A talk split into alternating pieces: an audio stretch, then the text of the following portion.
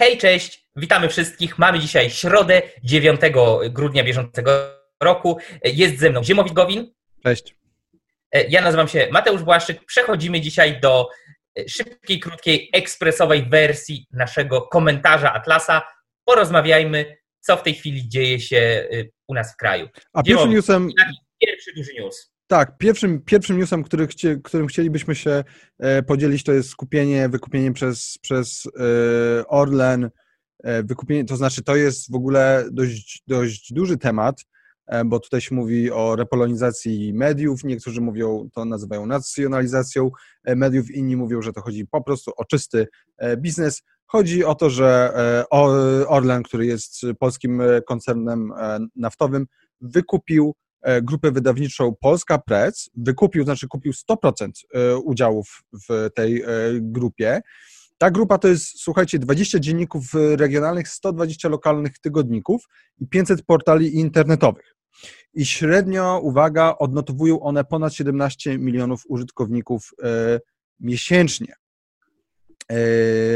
To tak jeszcze co do PKN-u, to on został utworzony przez Radę Ministrów w 1998 roku. Głównym udziałowcem, ponad 27%, jest Skarb Państwa. Natomiast jeżeli chodzi o Polskę Press, to była to grupa wydawnicza, to znaczy jest nadal, tylko że jest już wykupiona przez Orlen, która należała do niemieckiego holdingu Verlagsgruppe Passau. To tyle, jeżeli chodzi o takie informacje. Tutaj najważniejsze jest to, żebyśmy sobie zdawali sprawę z tego, jak duża jest Polska Press, tak? I jeszcze raz 20 dzienników regionalnych, 120 lokalnych tygodników i 500 portali internetowych. Ponad 70 milionów użytkowników miesięcznie. No i tutaj oczywiście od razu... tę grupę koncern naftowy. Tak, ale to Orlen też ostatnio wykupił Ruch.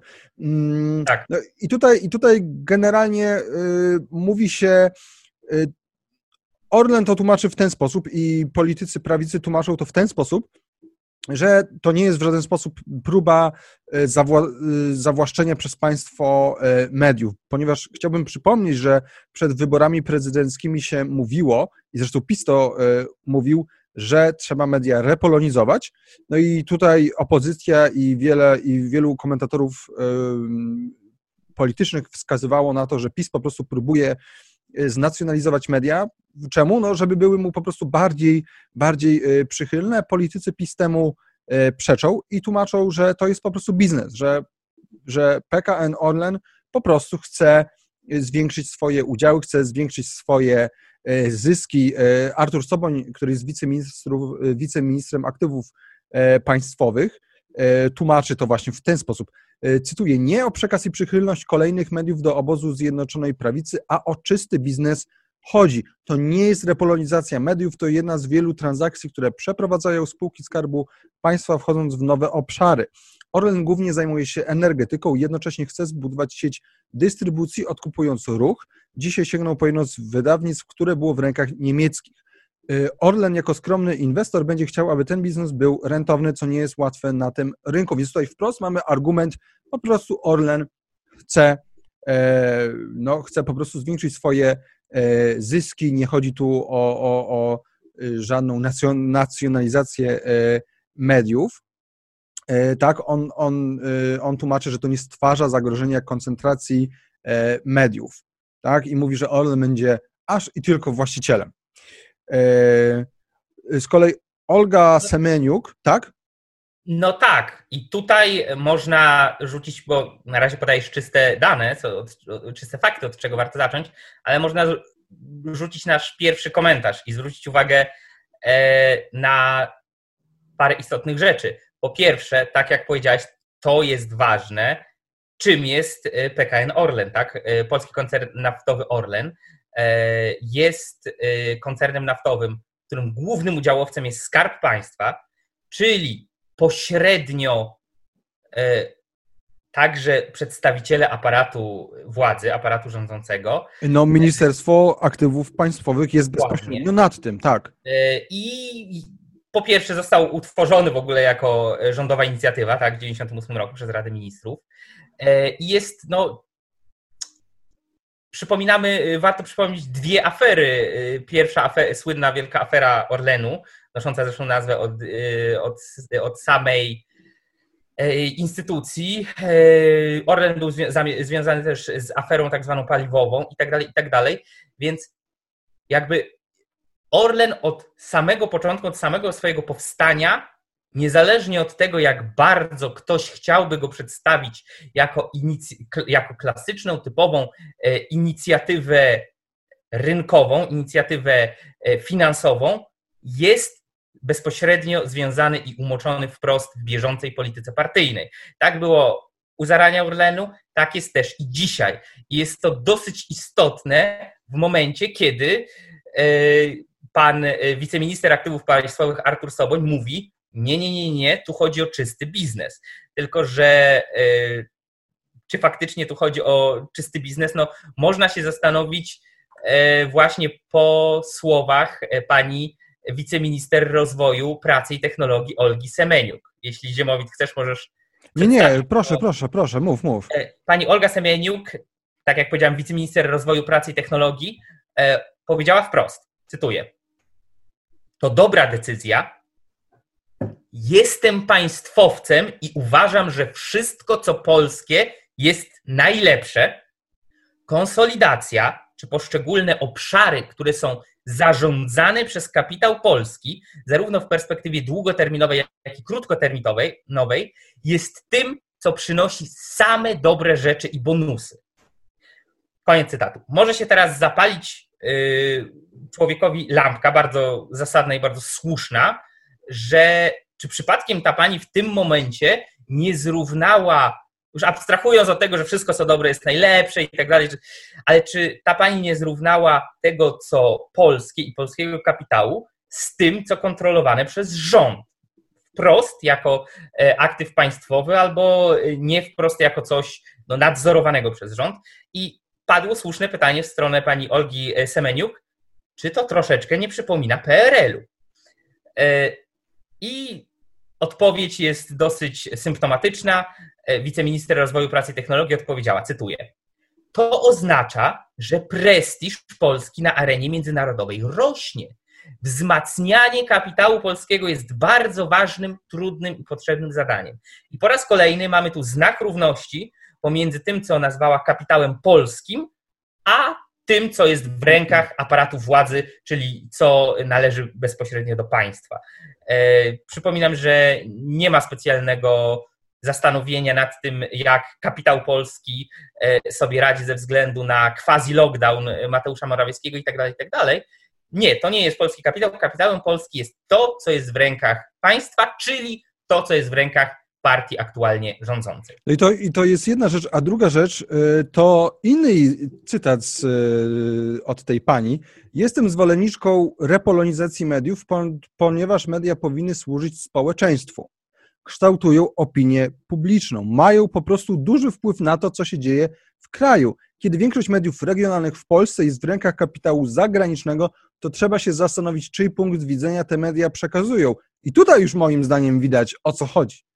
No bo jeżeli w takim razie, Polska Press będzie należała de facto do państwa, to jeżeli będzie tak, jak mówi ta pani, no to w takim razie z tego wynika, że ten punkt widzenia przekazywany przez te media lokalne, jeszcze raz miesięcznie średnio 70 milionów odbiorców, no to można się domyśleć, że po prostu ten przekaz będzie prorządowy. 17 chyba milionów. Ja powiedziałem, oczywiście 17, tak. 70, no. I jeszcze ostatnie zdanie od niej. Trzeba znaleźć kapitał, który mógłby zainwestować i na pewno trzeba powalczyć o te tytuły. To jest groźna sytuacja, gdy większość mediów w 90% jest w rękach obcego kapitału, no czyli tutaj znowu takie straszenie tym obcym kapitałem. Wiele osób, wielu komentatorów też wskazuje na to, że to jest de facto to, że PiS chce zrobić to, co chciał zrobić, to, co zrobił Orban, czyli po prostu zawłaszczyć media, no i że jest to jeden z pierwszych kroków ku temu.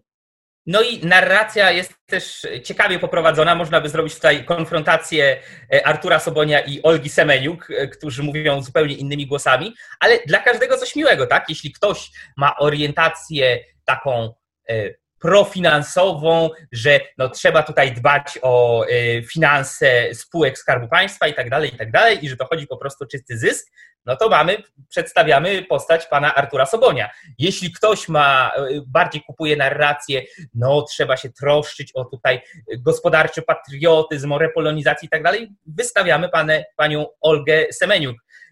Fakt, że tezy jednego z tezami tej drugiej kompletnie się ze sobą rozchodzą i nijak nie spajają, nie ma najmniejszego znaczenia, bo zawsze można powiedzieć, no tak zwana mądrość etapu, jak to się kiedyś mówiło. I tak, ja się absolutnie zgadzam, że jest to nawet nie jakiś bardzo subtelny krok w stronę upaństwowienia znaczącej części mediów. Pytanie, na ile ten krok samym rządzącym się opłaci i na ile będzie sensowny, ale to jest już pytanie o skutki. Natomiast my widzimy tutaj same intencje, pokazane jak na talerzu. Tak? Myślę, że tutaj wiceminister rozwoju, pracy i technologii Olga Semeniuk lepiej scharakteryzowała, o co tak naprawdę w tym chodzi. No zdecydowanie, i to jest taki artykuł na Wyborczej, że to miał być prezent gwiazdkowy dla Kaczyńskiego, który już od lat po prostu marzył o tym, żeby właśnie te media regionalne przejąć, i że ponoć szlak go trafiał, jak gazetę olsztyńską wykupił kapitał niemiecki. Więc tu sądzę, że trochę jest takie podejście pragmatyczne na zasadzie, że hej, chcemy mieć swoje media, żeby nam łatwiej było ludzi manipulować, a przecież już jest całe TVP, który jest po prostu tubą propagandową PiS-u, no a z drugiej strony mamy takie jakieś resentymenty antyniemieckie. No dobra, też zobaczymy, jak to się w ogóle rozwinie, to znaczy no jedną rzeczą jest to, że Orlen to wykupił, a drugą rzeczą jest to, czy faktycznie będzie to miało wpływ na tę masę tygodników, dzienników i portali internetowych i tego, co one przedstawiają, bo to też trzeba będzie zobaczyć. No dobra, przechodzimy do drugiego tematu, do tematu związanego z kolejnym betonowaniem gospodarki, z usztywnieniem rynku pracy. Tutaj chciałbym, Mateusz, żebyś Ty to przedstawił naszym słuchaczom. Jasne. Najpierw kontekst. Mamy schyłek 2020 roku, mamy sytuację quasi-lockdownową, kryzys gospodarczy spowodowany działaniami rządu rzekomo w obliczu kryzysu związanego z pandemią, natomiast bardzo często niewiele tak naprawdę mających wspólnego ze zwalczaniem pandemii. Tak czy siak firmy mają ciężko, przedsiębiorcy mają pod górkę, wiele z nich upada. I co w tym momencie wyciąga się na wokandę jako instrument, który należy użyć ku, jak to było opisane w artykule, który czytałem, ku uczynienia zadość sprawiedliwości. Istnieje coś takiego jak instytucja użyczania pracowników. W największym skrócie. Agencje pracy mogą zatrudniać ludzi i one są formalnymi pracodawcami zatrudniającymi pracowników i one wypożyczają innym firmom, tak zwanym pracodawcom, użytkownikom, pracowników na jakiś okres, maksymalnie do 1,5 roku, do 18 miesięcy. Dlaczego w ogóle takie coś istnieje? Co kto na tym zyskuje? Oczywiście agencja pracy zarabia, tak? Jest pośredniczy pomiędzy tym pracodawcą, użytkownikiem, a pracownikami. Ludzie szukający pracy, a dotychczasowo bezrobotni albo pracujący za gorszą stawkę i tak dalej, zyskują tymczasową pracę, tak? Ktoś, kto nie może znaleźć stałej pracy, nikt go nie chce zatrudnić z takich czy innych powodów, ma tutaj pracę do tych 18 miesięcy maks, a pracodawca, użytkownik, który wynajmuje owych pracowników tymczasowych, wynajmuje ich na zasadach mniej sztywnych, mniej rygorystycznych niż regularnych pracowników. Dzięki temu bardziej mu się to opłaca, tak? Tymczasem sami pracownicy tymczasowi mają prawnie zagwarantowane identyczne warunki pracy i płacy jak u pracodawcy, użytkownika, jak wszyscy pozostali regularni pracownicy. Jest tylko jedna różnica, że tych pracowników tymczasowych nie obejmują zasady zwolnień grupowych. Czyli oni mogą być zwolnieni w zasadzie z dnia na dzień. Tylko że właśnie ta elastyczność, ten fakt, że pracodawca nie musi się obawiać, że o Boże, jak ja Ciebie zatrudnię, to potem mogę mieć całą masę problemów, jeśli okaże się, że no jednak nasze drogi muszą się rozejść. Właśnie ta elastyczność w przypadku pracowników tymczasowych sprawia, że zatrudnienie ich staje się opłacalne. Wszyscy wiedzą, na co się piszą.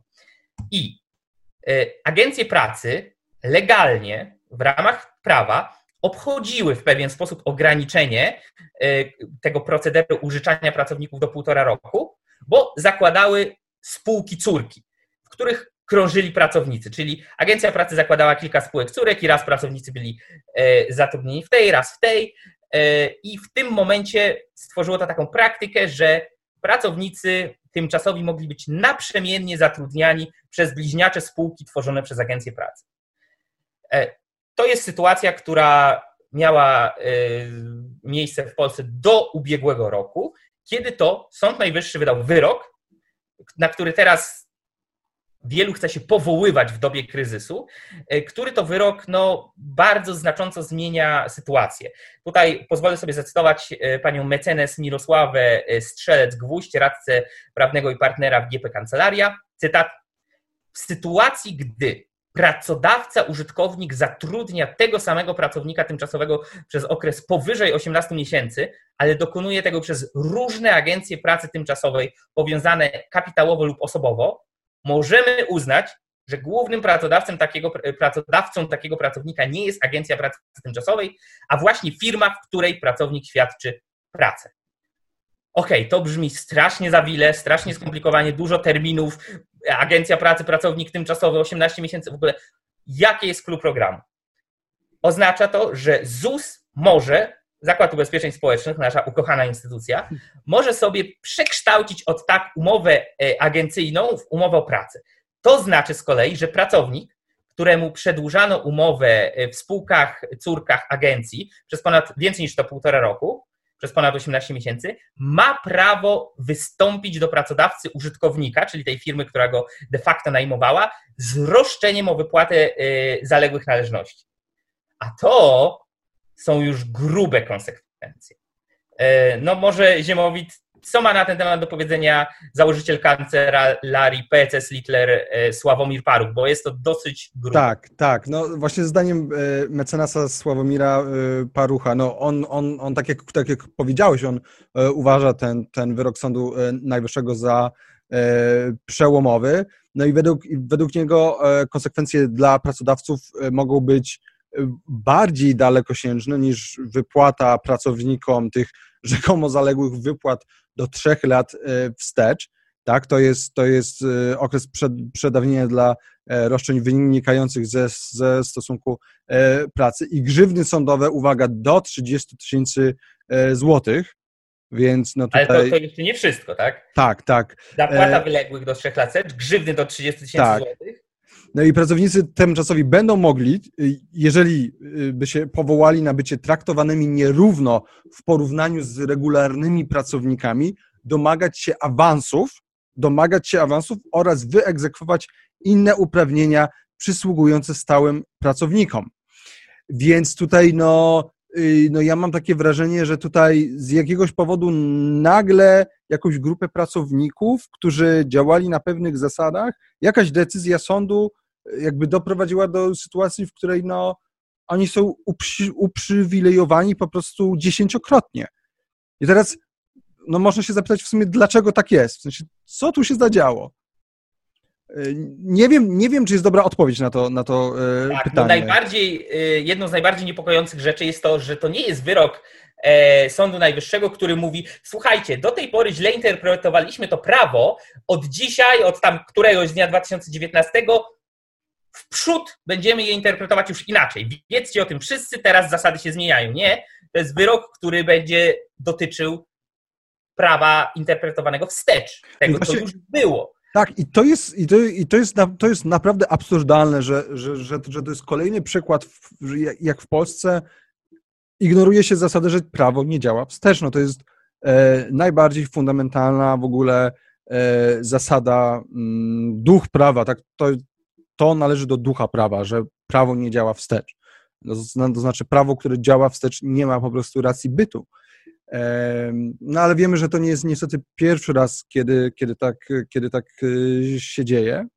No i oczywiście w ogóle to, co wspomniałeś na początku, tak, że mamy lockdown, quasi-lockdown, mamy mnóstwo restrykcji, mamy ograniczenia nakładane na biznesy. Nie wiemy, kiedy to się skończy, jakby nie wiemy, co się stanie.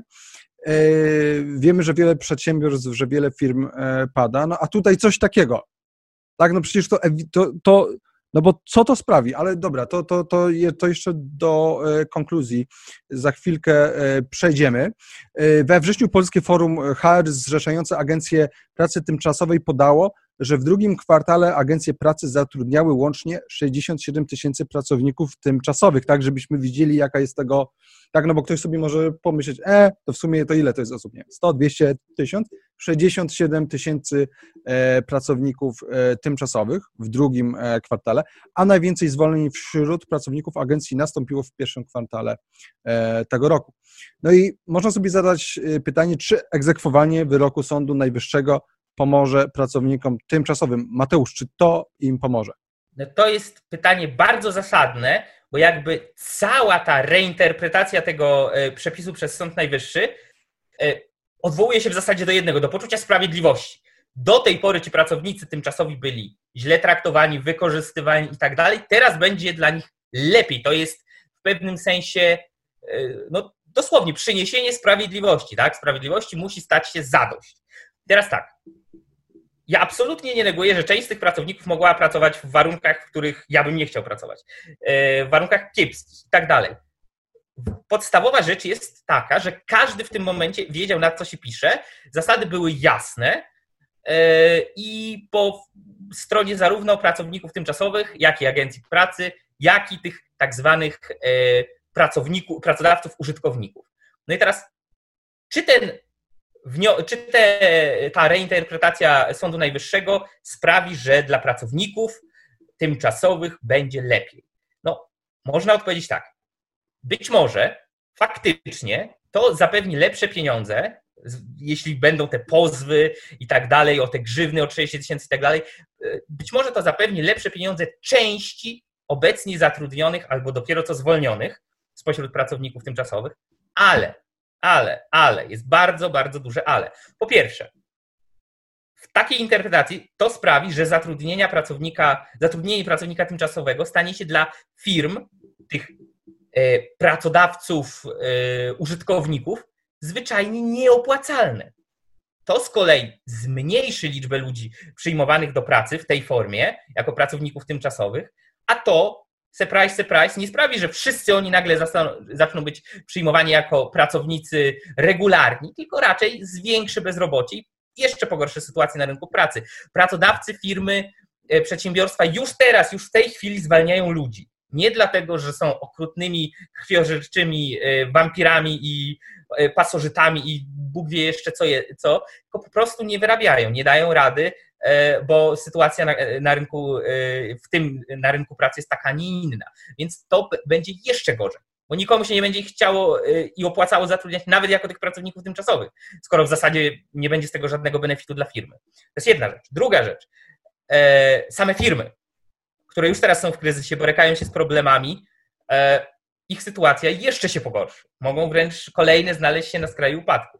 No i trzecia rzecz to jest to, o czym już wspomnieliśmy, ale co warto podkreślić raz jeszcze. Wyrok Sądu Najwyższego zmienia interpretację prawa ze skutkiem wstecznym, czyli firmy, które zatrudniały pracowników tymczasowych na innych warunkach, teraz nagle dowiadują się, że to, co robiły, było tak naprawdę nielegalne. Było obchodzeniem prawa i mogą zostać pociągnięte nawet do odpowiedzialności karnej. O tym też była mowa w artykule. Czyli tak podsumowując bardzo krótko, jest to usztywnienie zasad zwalniania pracowników tymczasowych, z czego wcale wbrew pozorom sami pracownicy tymczasowi nie mają się co tak bardzo cieszyć. I to jest równe dalszemu utrudnieniu dla przedsiębiorców i jest de facto widmem rezygnacji w ogóle z takiej formy zatrudnienia jak pracownik tymczasowy w ogóle. co raczej nie sprawi, że wszyscy nagle magicznie staną się świetnie opłacanymi na świetnych warunkach pracownikami regularnymi, tylko że cała masa, kolejna masa ludzi może po prostu pójść na zieloną trawkę i stać się bezrobotnymi. No tak, bo tutaj w ogóle ja mam wrażenie, że w tego typu działaniach i postulatach, żeby na przykład zwiększać płacę minimalną, nakładać jakieś restrykcje, nie wiem, jeszcze bardziej obkładać kodeks pracy i tak dalej, że to wszystko wynika z jakiegoś takiego niewypowiedzianego, czasami wypowiedzianego, ale zazwyczaj nie, jakiejś takiej dychotomii, że jest jakaś taka inherentna walka między pracownikiem a pracodawcą. To znaczy, że my musimy po prostu, jeżeli myślimy o pracowniku, to wszystko to, co on może dostać, to kosztem pracodawcy albo vice versa. Tak, w ogóle nie ma tego spojrzenia, że to jest pewna symbioza i że Nie ma spojrzenia win-win, że to są relacje obustronnie korzystne, tylko jest spojrzenie takie, jak Hank Reardon w swojej przemowie sądowej nazwał społeczeństwem kanibali. To jest dokładnie taka myśl. Tak? No to jest reinterpretacja w nowych warunkach, w nowych czasach, w nowej sytuacji marksowskiej walki klas. Tak. No po prostu pracodawcy kontra pracownicy. No i tutaj ten rząd jako dobry opiekun, który trochę da jednym, trochę da drugim, jakoś tu załagodzi ten naturalny konflikt i generalnie gdyby nie rząd, to by wszyscy się pożarli i poszli na noże i topory. Także to jest klasyczne, co widać, a czego nie widać, jak mówił Frederic Bastiat, jeśli chodzi o skutki. Pokazuje się tą złą, rzekomo złą i tragiczną sytuację wykorzystywanych pracowników. Jest decyzja Sądu Najwyższego i pokazuje się rzekomo dobre konsekwencje, czyli że oni będą mogli dochodzić sprawiedliwości, swoich praw i tak dalej, tylko nie pokazuje się kosztem czego. Tak? No więc to tyle w tym kolejnym temacie nieprzewidzianych skutków decyzji państwa, rzekomo pod płaszczykiem sprawiedliwości, a tak naprawdę pod płaszczykiem dog eat dog, społeczeństwa kanibali. Tak. Kolejnym newsem jest, w zeszłym tygodniu wam wspominaliśmy, że Sejm się zdecydował na to, żeby była jedna dodatkowa niedziela handlowa w tym miesiącu. I była to niedziela, która już minęła, to był 6 grudnia, no więc też się ludzie zaczęli zastanawiać, czy to jakoś jest takie zielone światełko, że być może PiS zrezygnuje z niedziel handlowych w ogóle, to znaczy z zakazu handlu w niedzielę w ogóle. No i niestety wczoraj, we wtorek, premier Mateusz Morawiecki uciął te spekulacje, powiedział, że ten 6 grudnia to był wyjątek i że w przyszłym roku znoszenia zakazu handlu nie będzie. Oczywiście pamiętajmy, że to się wszystko może zawsze zmienić, bo co prawda ja akurat myślę, że to się nie zmieni, ale oczywiście gdyby były jakieś mocne naciski, gdyby się okazało, że Polska bardzo wolno wstaje z kolan po COVID-zie, to mogłoby się okazać, że trzeba je otworzyć, bo gospodarka i tak dalej. Ja akurat myślę, że to się nie stanie, ale wiemy, że na pewno intencją rządu nie jest otwarcie niedzieli na handel. Ja się z tobą zgadzam, też myślę, że to się nie stanie, bo zakaz handlu w niedzielę razem z 500+, to są takie sztandarowe, wyciągane na wszystkie banery, podstawowe hasła i programy PiS-u.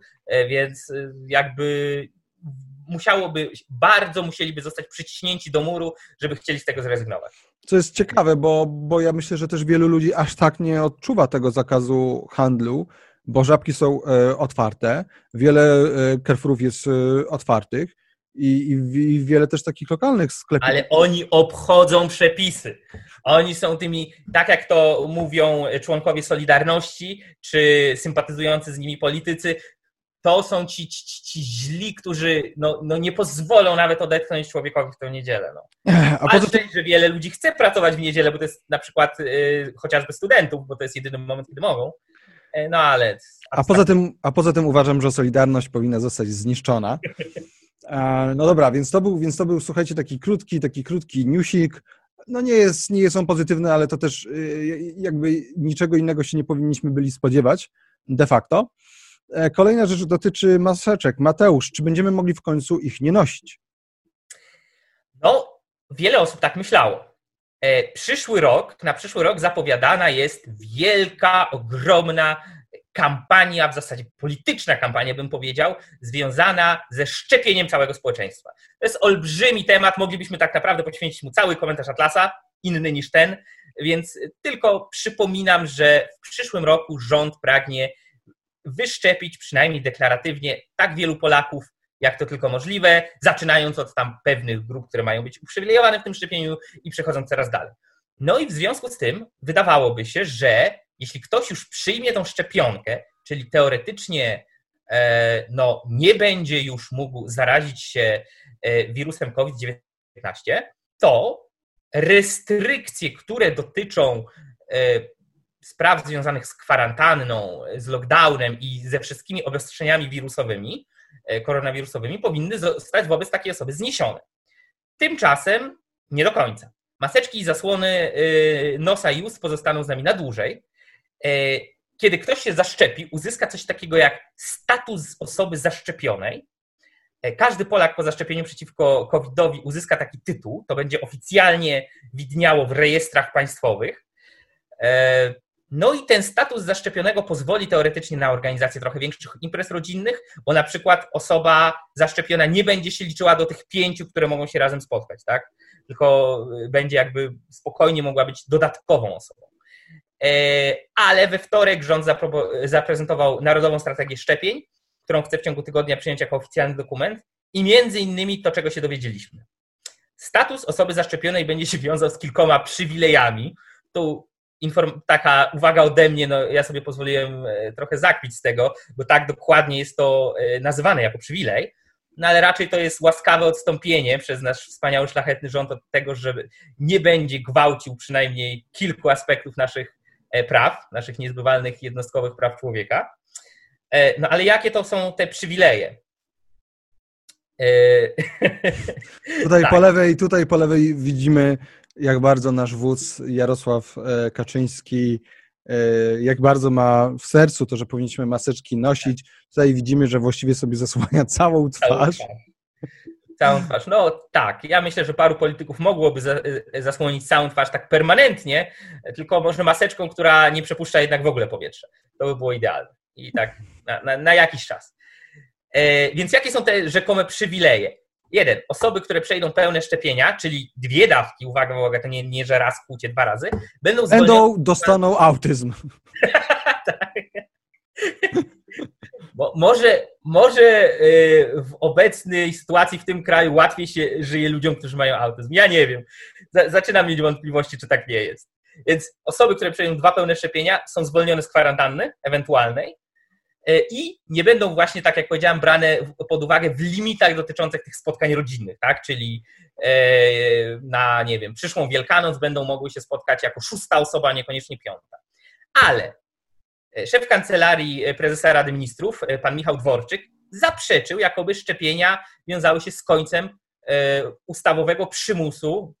Tego, czy ustawowego, czy nie, to nadal jest wątpliwość, bo nadal wiele osób mówi, że to ma rangę jedynie rozporządzenia i że nadal status tego, czy można dostawać legalnie mandaty za noszenie maseczek, jest co najmniej wątpliwy, ale zostawmy to na bok, ja nie jestem prawnikiem, nie wchodźmy w to, to jest znów kolejny wielki temat, ale Michał Dworczyk powiedział, że szczepienie nie będzie wiązało się z końcem przymusu noszenia maseczek w miejscach publicznych.